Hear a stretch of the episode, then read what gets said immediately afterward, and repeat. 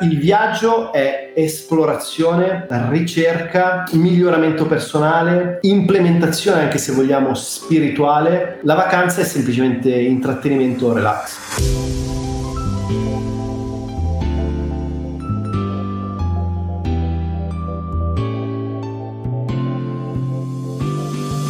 Ciao ragazzi, ciao a tutti, nuovissima puntata anche oggi del podcast. Anche la puntata di oggi è un estratto dalla live che abbiamo tenuto su Content Creators Italia, il nostro gruppo Facebook e per chiunque non fosse iscritto vi invito costantemente a cercarci su Facebook e iscrivervi. La puntata di oggi è interessantissima, è una puntata dove parliamo di lavori location independent, quindi parliamo di digital nomadism, parliamo di viaggi, parliamo di mete, parliamo di esperienze alternative. Credo che la puntata sia di assoluto valore, quindi ascoltatela fino alla fine e possibilmente ragazzi mi fareste una grandissima cortesia se condivideste il podcast perché il podcast raggiunga più persone possibili. Quindi mi raccomando, screenshottatelo e condividetelo con amici, nemici, parenti. Noi come sempre ci sentiamo nei prossimi giorni. Un fortissimo abbraccio qui da Chiang Mai. Buon ascolto. Digital Nomad Location Independent Job, da dove iniziare? Quindi come iniziare una carriera di digital nomad o come iniziare una carriera all'interno di un lavoro location independent significa che fondamentalmente potete lavorare un po' ovunque siate. Allora ci sono diverse opzioni per ciò che riguarda per appunto il digital nomadism. Allora innanzitutto che cos'è un digital nomad? Un digital nomad è una persona che opera sul digitale e questo che cosa significa? Che può lavorare ovunque abbia un laptop laptop con sé e una connessione internet. Questa è una versione molto semplificata di che cos'è un digital nomad. Un content creator potrebbe essere un digital nomad? Assolutamente sì. Quali sono le opzioni per essere digital nomad? Allora, sicuramente la prima opzione, la più semplice che mi viene in mente, è quella di lavorare per un'azienda, però lavorare in remoto. In questo periodo si è parlato tantissimo di remote working, smart working.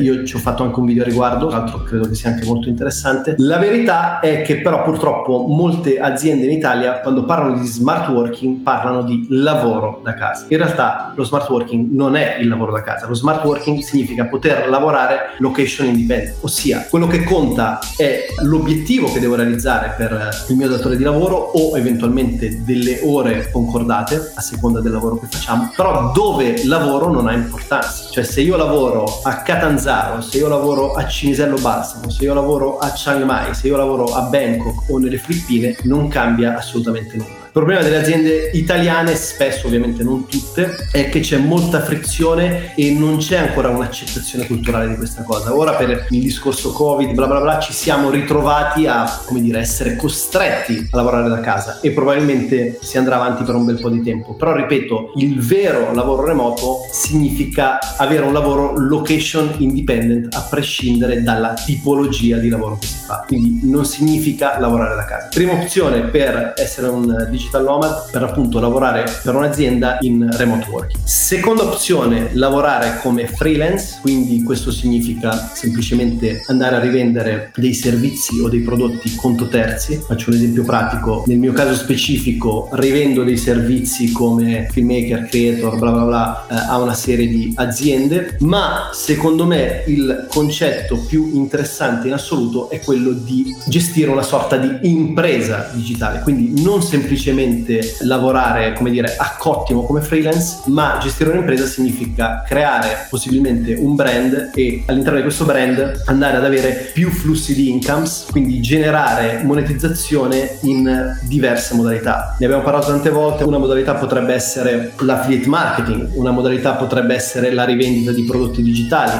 una modalità potrebbe essere la rivendita di servizi, potrebbe essere la monetizzazione su delle piattaforme. Non so se sono musicista e ho diversi stream su Spotify, posso generare degli income discreti o addirittura a volte consistenti, interessanti. Stessa cosa per uno youtuber. Non è vero che non si guadagna dagli stream di YouTube, si guadagna a seconda dei numeri. Se hai dei numeri, come nel mio caso, diciamo intorno alle, non so, 10-15 mila visualizzazioni al mese, puoi guadagnare 200-300 euro al mese, che non sono sufficienti per vivere in Europa, però innanzitutto dobbiamo considerare che YouTube dobbiamo vederlo come un investimento a lungo termine. Quindi se oggi guadagno 300 è probabile che fra sei mesi o un anno ne guadagni guadagni 3.000. Seconda cosa, dobbiamo vederlo come un insieme di flussi di incomes, quindi non solo un singolo flusso dove vado a generare l'entrata canonica. Il concetto è fondamentalmente andare a rivisitare completamente l'approccio al lavoro, cioè noi siamo stati educati ad un lavoro, o meglio, ad un sistema lavorativo dove innanzitutto lavoro per ore e non lavoro per obiettivi, almeno nella maggior parte dei casi. E nella seconda opzione dove fondamentalmente abbiamo semplicemente un singolo flusso di income, ossia se io perdo lo stipendio, per questo siamo così legati, vincolati al lavoro fisso, al posto fisso, perché se perdo lo stipendio non ho la possibilità di mangiare. Fondamentalmente invece un imprenditore è una persona che va a creare diversi flussi di income per andare per l'appunto ad avere più opzioni possibili di entrate, quindi laddove un mese non vado a prendere soldi, non so, da YouTube piuttosto che dalla vendita di preset, magari li vado a prendere perché faccio delle collaborazioni con dei brand piuttosto che vado a fare dei servizi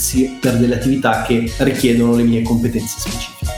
Luoghi più interessanti che hai visitato. Ok, si parla di digital nomadism. Allora, io in questo momento, per chi non lo sapesse, mi trovo a Chiang Mai, nord della Thailandia, e negli ultimi due anni ho viaggiato tantissimo. Ho praticamente visitato tutto il sud-est asiatico e ho visitato anche la Corea. Quest'anno invece nel 2020 ho visitato solo Myanmar per lavoro. Ho fatto un lavoro per un'agency thailandese, attenzione, dove due video ho già pubblicati, dovrò pubblicare altri due video, quindi in sostanza abbiamo fatto un viaggio di 20 giorni in Myanmar, Birmania, molto molto interessante. Quali sono i luoghi più interessanti che ho visitato? Secondo me non è tanto il luogo, ma è l'esperienza che si vive e le persone che si incontrano. La cosa secondo me interessante del viaggiare è il fatto che ti apre per l'appunto delle prospettive, delle opzioni, una capacità di vedere le cose in modo diverso. Faccio anche qui un esempio concreto. Quando sono in Italia, nel bene e nel male sono circondato fortunatamente da degli ottimi amici, dalla mia famiglia, famiglia, eccetera, eccetera. Però tendenzialmente c'è un'attitudine non molto proattiva, c'è questa attitudine molto legata per l'appunto, parlavamo prima di posto fisso, di paure generiche, eh, c'è questa attitudine molto italiana di lamentarsi. Io l'ho fatto per anni, per secoli, di lamentarmi senza mai prendermi la responsabilità di quelle che fossero le mie scelte. Quando viaggi all'estero incontri persone più simili a te in un dato percorso. Io sono in un percorso di vita in questo momento dove sto esplorando nuove prospettive, nuove opzioni lavorative, di vita, di esplorazione, di viaggio, di crescita, di creazione di contenuti, eccetera, eccetera. Ed è molto più facile per me trovare persone che hanno, come dire, questo mindset, questa attitudine qui, soprattutto a Chiang Mai, che è un hub incredibile per quanto riguarda i digital nomad nel mondo. È molto più facile trovarli all'estero che in Italia. Cioè non è che in Italia non ci siano, però in Italia tendiamo a restare un po' all'interno della nostra comfort zone e quindi ci viene difficile un po' andare ad aprirci a nuove opzioni, nuove possibilità, nuove relazioni, nuove conoscenze. Mentre quando si viaggia solitamente è un must, lo devi fare, cioè se non ti apri verso l'esterno sei fottuto, scusatemi la parola, ma hai necessità di conoscere persone, hai anche una facilità, un approccio molto più semplice nel creare interazioni in dinamiche relazionali. Quindi assolutamente io consiglio a chiunque, so che adesso non è esattamente il momento migliore per consigliare di intraprendere un viaggio, però sicuramente le cose si sistemeranno, andranno a migliorare nei prossimi mesi e il mio consiglio, se non hai ancora viaggiato, inizia a pensare a quale sia la tua prossima meta. E non importa dove vai, quello che conta sicuramente sono due cose. La prima, se hai la possibilità di fare un viaggio da solo, è un'esperienza sicuramente molto fortificante e di grande crescita personale. E la seconda, di spingerti un po' al di fuori della tua comfort zone. Quindi, se sei italiano e sei abituato all'Europa, ti consiglio di andare in Asia, in Sud America o non so, in Nord Africa, perché sicuramente vai a come dire, a percepire e a vivere e a relazionarti con una cultura completamente diversa da quella a cui saresti abituato e questa cosa è un grandissimo drive di crescita, è un grandissimo drive di miglioramento e di implementazione personale. Grande commento di Usto. Attenzione, facciamo differenza tra viaggio e vacanza. Allora, d'accordissimo con quello che stai dicendo, purtroppo succede questo. Faccio un esempio. Ogni volta che io parto per venire in Thailandia, gli amici mi dicono, soprattutto la famiglia più che gli amici, ma tu vai sempre in in Thailandia, non sei stancato di andare in vacanza in Thailandia, in realtà non si può fare una vacanza per due anni, ok? Io dopo che sto tre giorni in vacanza mi annoio a morte. Comunque la differenza tra il viaggio e la vacanza, il viaggio è esplorazione,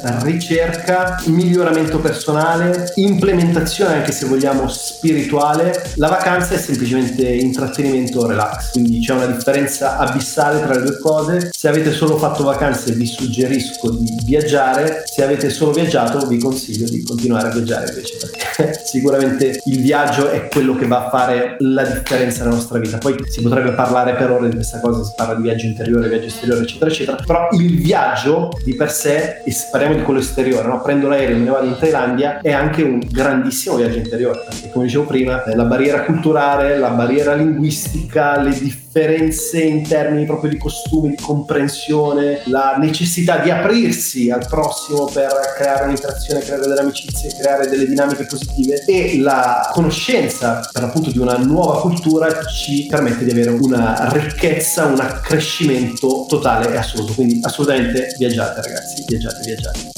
Scusate ma sono coffee holic, sto bevendo una quintalata di caffè. Tra l'altro questo è un bicchiere di bambù ok, che mi ha dato la mia amica Me, che si trova sempre qui a Chiang Mai. E pensate, a proposito, vi volevo raccontare questa cosa. Adesso col discorso Covid, anche qui è tutto bloccato, o meglio, parzialmente bloccato, non come in Italia, quindi tantissime persone hanno perso il lavoro. Cosa succede quando in Thailandia perdi il lavoro? Succede che fondamentalmente se non ritorni nel tuo villaggio di appartenenza, muori di fame. È brutto da dirsi, però è la realtà dei fatti. Quindi si vedono file e file di persone vicine ai tempi centri dove fanno la consegna del cibo gratuito, ovviamente molta meno gente in giro, ribadisco qui non c'è un lockdown totale, c'è solo una chiusura parziale dalle 10, dalle 22 alle 4 del mattino, qualcosa del genere, si chiama curfew, è quindi un coprifuoco. E la cosa interessante, perché vi parlo del caffè? Perché questa ragazza che faceva la guida turistica, ok, aveva anche un ottimo stipendio, ok, qui in Thailandia lei guadagnava 20.000 baht, che sono circa 600 euro, e in Thailandia sono tantissimi soldi, ok, perché uno stipendio medio si aggira tra i 9 e i 12.000 baht, quindi tra i 280 costante 350 euro. Si è ritrovata senza lavoro, qui ti lasciano senza lavoro e dipende dalla posizione contrattuale se ce l'hai, nella maggior parte dei casi la posizione contrattuale non ce l'hai, quindi sei a casa, basta, fine. Se ce l'hai ti danno un minimo di compensazione di buona uscita. Comunque che cosa ha fatto? Si è attrezzata in modo molto casereccio, per farle un complimento, e con delle bombole e con uh, degli sgabelli un po' così a casaccio si è reinventata un business, ok? Adesso lei si mette a vendere il caffè in mezzo alla strada strada, ci tira su il necessario per vivere e questo secondo me è una cosa interessantissima che ci dovrebbe far riflettere sul discorso di abbiamo sempre un'opzione per reagire. Non è vero che non abbiamo eh, responsabilità delle nostre azioni. Mi spiace dirlo, però la cosa che non mi piace di noi italiani, attenzione io sono italiano, quindi non voglio tirarmi fuori da questa categoria, è il fatto che ci lamentiamo tantissimo. Ci lamentiamo tantissimo che cosa significa? Che fondamentalmente attribuiamo la responsabilità all'esterno di ciò che succede. Il problema però è che in molti casi, ok, non abbiamo la possibilità di intervenire sugli eventi esterni, ma abbiamo sempre la possibilità di decidere su come reagire agli eventi esterni. Quindi questa ragazza poteva piangere, lamentarsi, tornarsene a vivere nel suo villaggio in mezzo alle capanne, scusate se dico se uso questi termini, ma è la verità, oppure poteva reinventarsi e lei ha deciso di reinventarsi. Secondo me questa è una storia incredibile che dovrebbe farci capire a tutti di smettere di prendercela col mondo esterno, ma invece attribuirci la responsabilità delle nostre azioni e soprattutto dei nostri risultati e quindi vivere in maniera proattiva, vivere con maggiore consapevolezza, con maggiore perspicacia, con maggiore coscienza, ok? Scusate se ho divagato un po', non era tra le domande, però mi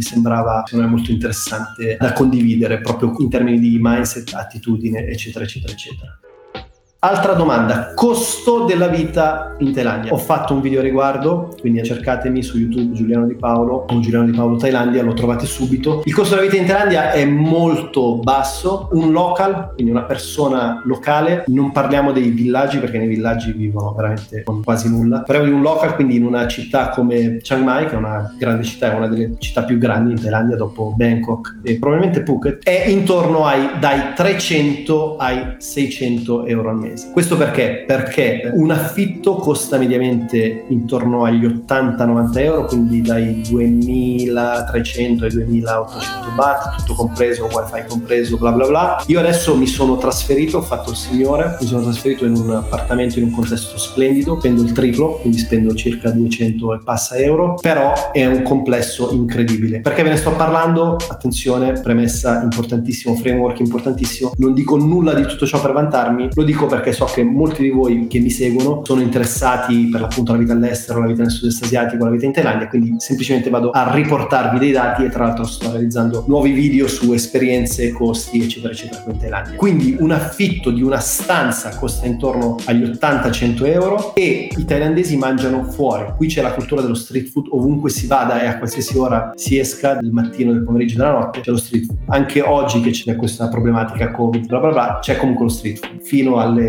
9 e mezza di sera, perché poi c'è il coprifuoco, però esiste lo street food, sempre e comunque. Io adesso mi sono trasferito in questo appartamento molto carino, dove finalmente ho la cucina, posso farmi il caffè, eccetera, eccetera, posso cucinarmi gli spaghetti e via dicendo, però devo dirvi che è più costoso fare la spesa e cucinarsi piuttosto che mangiare sempre fuori. Ribadisco, con 300-400 euro potete vivere interamente in Thailandia avendo una stanza in affitto e cibandovi dalla mattina alla sera all'esterno, quindi caffè, colazione americana, pranzo e cena, a seconda ovviamente di dove andate a mangiare, perché poi ovviamente la Thailandia è molto particolare, c'è un po' di tutto, cioè potete spendere 50 euro per mangiare, potete spenderne 50 centesimi e non dico per dire, cioè sto parlando seriamente, un piatto di khao soi ti può costare 60 centesimi, qualcosa del genere. Quindi ti costa molto di più mangiare a casa, poi qui si entra anche in altri discorsi. Quindi riassumendo, il costo è tra i 300 e i 600 euro tutto compreso, a seconda di come volete vivere. Un local di solito può vivere anche con 250 euro al mese, un turista 250 euro solitamente li spende in tre giorni o in tre notti, quindi dipende come vivete. Se avete delle domande a tal proposito, mandatemi semplicemente un DM su Instagram, rispondo sempre, non sono iperattivo, cioè tipo non ho le notificative, quindi magari rispondo il giorno dopo, due giorni dopo, ma rispondo sempre comunque. La cosa che mi manca di più dell'Italia, sicuramente famiglia ed amici, le relazioni sono un po' il pilastro della vita. Non sono l'unico pilastro, ma sono uno dei pilastri della vita. Quindi è importantissimo, la fortuna di tenermi in contatto con alcuni amici tramite WhatsApp o Telegram. Però sicuramente la cosa che più mi manca in assoluto è il cibo. Io nei primi quattro mesi che sono stato tra Thailandia e Myanmar nel 2020 stavo letteralmente impazzendo per l'assenza di pasta, pane, caffè e via dicendo. Mi sono trasferito da una settimana settimana in questo nuovissimo appartamento e faccio la spesa regolarmente. Ho trovato fondamentalmente molti prodotti che si trovano in Italia, i costi sono assurdi, ok, questa è un'altra cosa molto interessante secondo me è che i costi, ad esempio se andiamo in un mercato locale, tra l'altro sto realizzando un video riguardo, quindi a breve lo vedrete, un esempio, 6 kg di mango, ok, 6 kg di mango non sono Vanna Marchi, però è interessante da sapere questa cosa, costano qualcosa tipo 50 centesimi, 70 centesimi, qualcosa del genere. Poi vai al supermercato e ti compri il parmigiano reggiano, comunque il grana padano, quel che sia, il formaggio grattugiato in sostanza, e ti costa 150 baht, che sono circa 5 euro. Quindi non c'è una proporzione. Sui prodotti locali i costi sono ridicoli, ma ridicoli, e lo sottolineo 50.000 volte. Cioè ho preso tipo 5 kg di lici, li ho pagati 40 baht, tipo un euro. Cioè cose assurde. Mentre i prodotti di importazione, quindi italiani, spagnoli, eccetera, eccetera, costano un'infinità. Però da buon italiano ovviamente non posso rinunciare ai agli spaghetti e a tutto il resto.